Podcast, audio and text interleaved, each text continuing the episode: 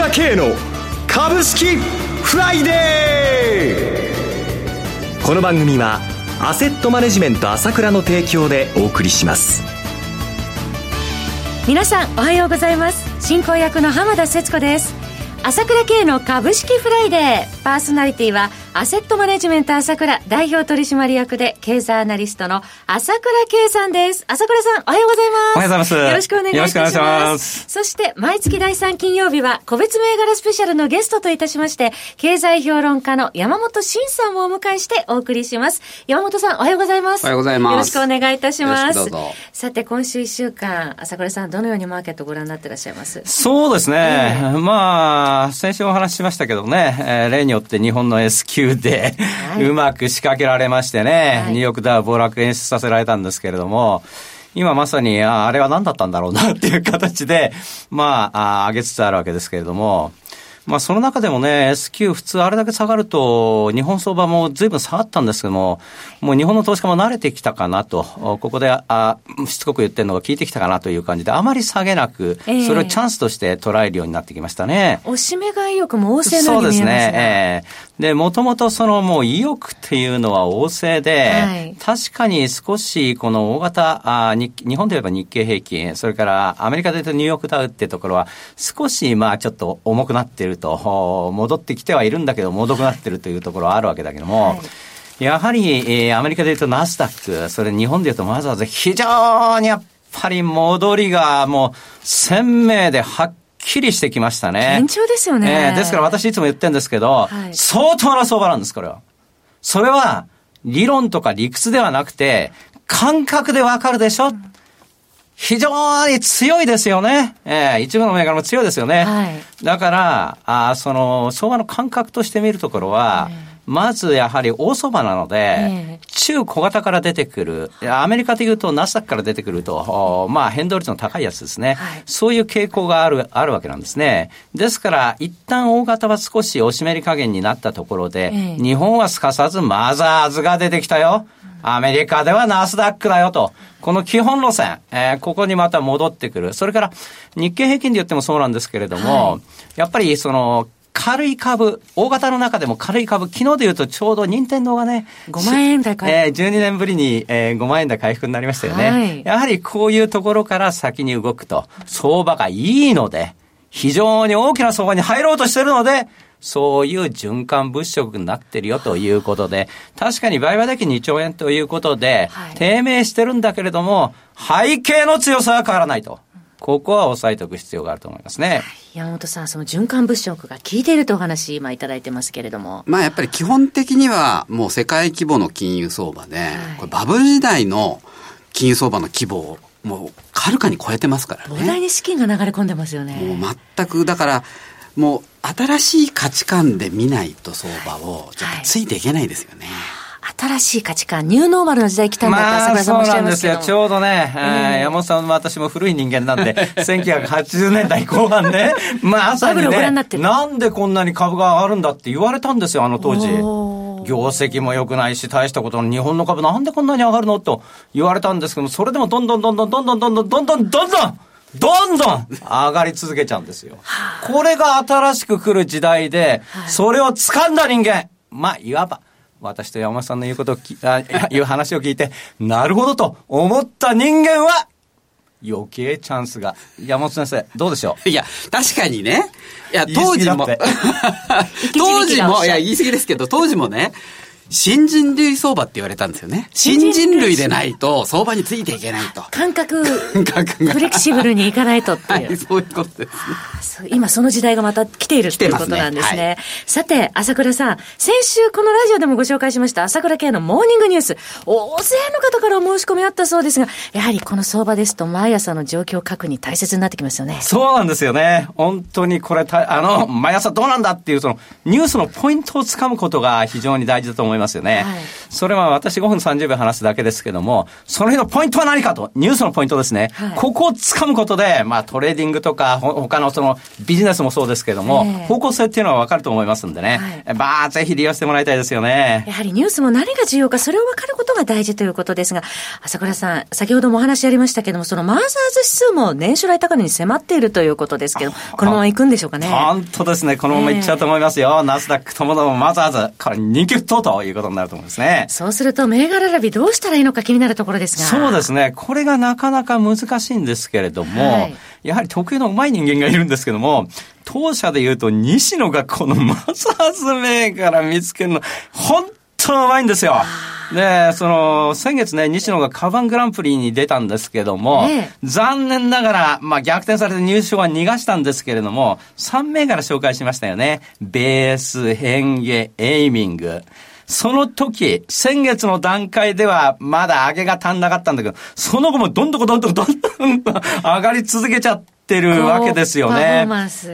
それで西野がその3銘柄紹介したその理由をでね、まず先月末になぜベースを選んだのかってことをこの YouTube で発信したわけですけど、結構それが好評だって、どうしてってことは分かったって感じで言われてるので、だから今度はね、今日 YouTube で出しますけど、なんで変化を選んだんか、なんでエイミングを選んだんだかということも西野が解説しますから、こういったところをね、参考にしてですね、なるほどな、銘柄選びはこれなんだなということなんです。西野はね、本当当社も、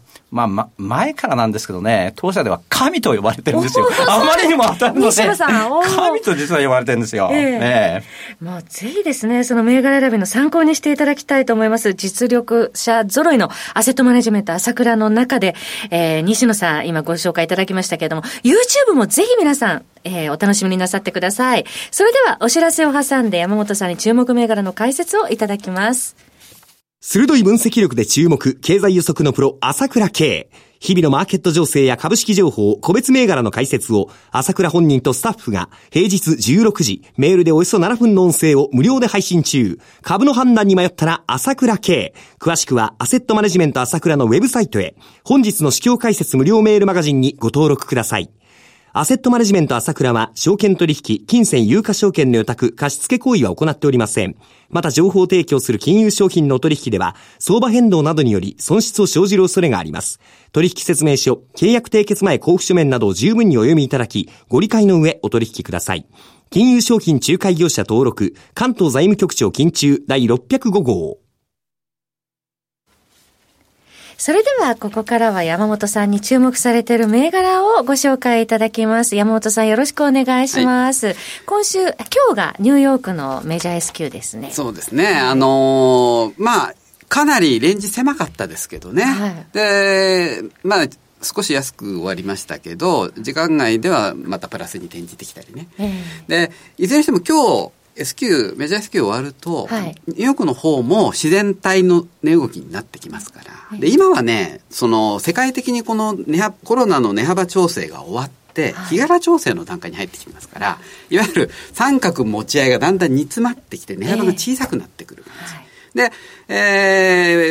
と1ヶ月かかるかどうか分かりませんけれども、またどっちかにかなり離れてくるようなね、そんな感じだとは見てますけど、で注目銘柄ですけど、今日はまずワークマンから、ジャスダック上場の銘柄です。コード番号7564、昨日の終値170円高の9670円でした。でこれだんだん年初来高値1410円っていうのがあるんですが、1月7日のですね、近づいてきてまして、上場来高値も去年12月の10570円ですから、あとちょっとなんですけど、これ子供服事業に参入するということですね。で、子供靴事業にも参入するということで、これ、家族でやっぱり行けるようになってくる。それから、これ4月の売上高、既存店売上高ですけど、4月が 5.7% 増、5月は 19.4% 増と、もうコロナでも全然売上増えてますから、やっぱりこの成長路線にも変化なしと。だからやっぱりちょっと新興市場の、別格の成長株になってきてると言えますね。アウトドアも今ね流行ってますしね、需要拡大の期待もありますよね。で続いて大阪有機化学、大阪有機化学工業、コード番号4187、東証一部上場の銘柄です。昨日の終値7円高の1973円でした。これは半導体のフォトレジストのはい、原料のもうこれ世界最大手なんですけど、はい、これ同業のね、東洋合成というのが、実はその3月のコロナ後の安値から3倍以上になってるんですよね。でこちらもちょっと動き出しましたけど、はい、まだわずかな上昇にとどまってまして、ちょっとそのまあ追いかけていくかなと。それからやっぱりそのいわゆるまあ、リモートワークだとか、まあ、一連のその巣ごもり消費関連で半導体の需要がものすごい今伸びてますよね、はい、それから、東京エレクの決算なんかも、増益っていうことになりました、発表しましたけど、ね、増益予想発表しましたけど、やっぱりね半導体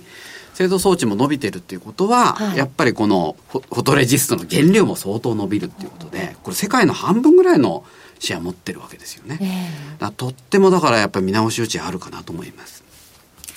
続いて GL サイエンス。 GL サイエンス7705、東証2部上場の銘柄で、昨日の終値20円安 1869 円でした。この関連、まあこれIC タグ RFID タグっていうのをちょっと手掛けてまして、はい、でこの関連が一昨日結構上がりまして、ちょっとストップ高したもの、カーディナルとか朝日ラバーとかね、ストップ高したものが結構多かったんですけど、 GL も年初来高値17日つけてますもんね、はい、でこれはねまあ遠因って言いますかね、はい、今年1月に東レが、はい、そのいわゆる IC タグをね、印刷で作る技術を開発して、今まで5円から10円が最低ラインだった1個あたり、1円から2円にできるという技術を開発したって発表しまして、はい、でそれでいわゆるその無人販売だとか、Amazon Go みたいなね、はい、セルフレジ関連株の一環としてこう徐々に人気化してきているんですね、はい、でまあちょっとだから穴株ですけど、やっぱり今高値圏っていうことは少し面白い、とか今やっぱ非接触が盛んに言われるじゃないですか。そうですよね。だからこれいいんじゃないかなと思いますね、はい、最後もう一銘柄じゃあ、カタカナサムコですね、はい、コード番号6387、東証一部上場の銘柄で、昨日の終値32円高 1960 円でした。でこれはまあ、電子部品とか半導体製造装置を手掛けてるメーカーなんですけど、はい、いわゆる 5G 通信用のものだとか、パワー半導体ですね、この省エネ性能が高い、はい、でここに強み、まあ、化合物半導体に強みを持っているということで、やっぱりちょっと、アナリストでも投資判断引き上げる人が増えてますね。そうなんですね。今日は4銘柄ご紹介いただきました。ワークマン、大阪有機化学工業、 GL サイエンス、そしてカタカナのサムコでした。さて番組もそろそろお別れの時間となりました。今朝はゲストといたしまして、経済評論家の山本慎さん、パーソナリティはアセットマネジメント朝倉代表取締役経済アナリストの朝倉圭さんでした。お二方ともどうもありがとうございました。失礼しました。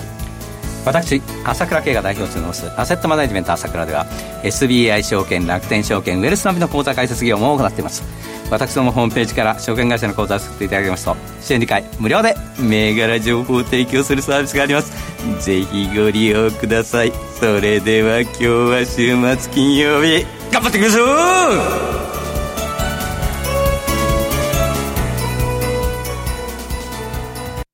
この番組はアセットマネジメント朝倉の提供でお送りしました。最終的な投資判断は皆様ご自身でなさってください。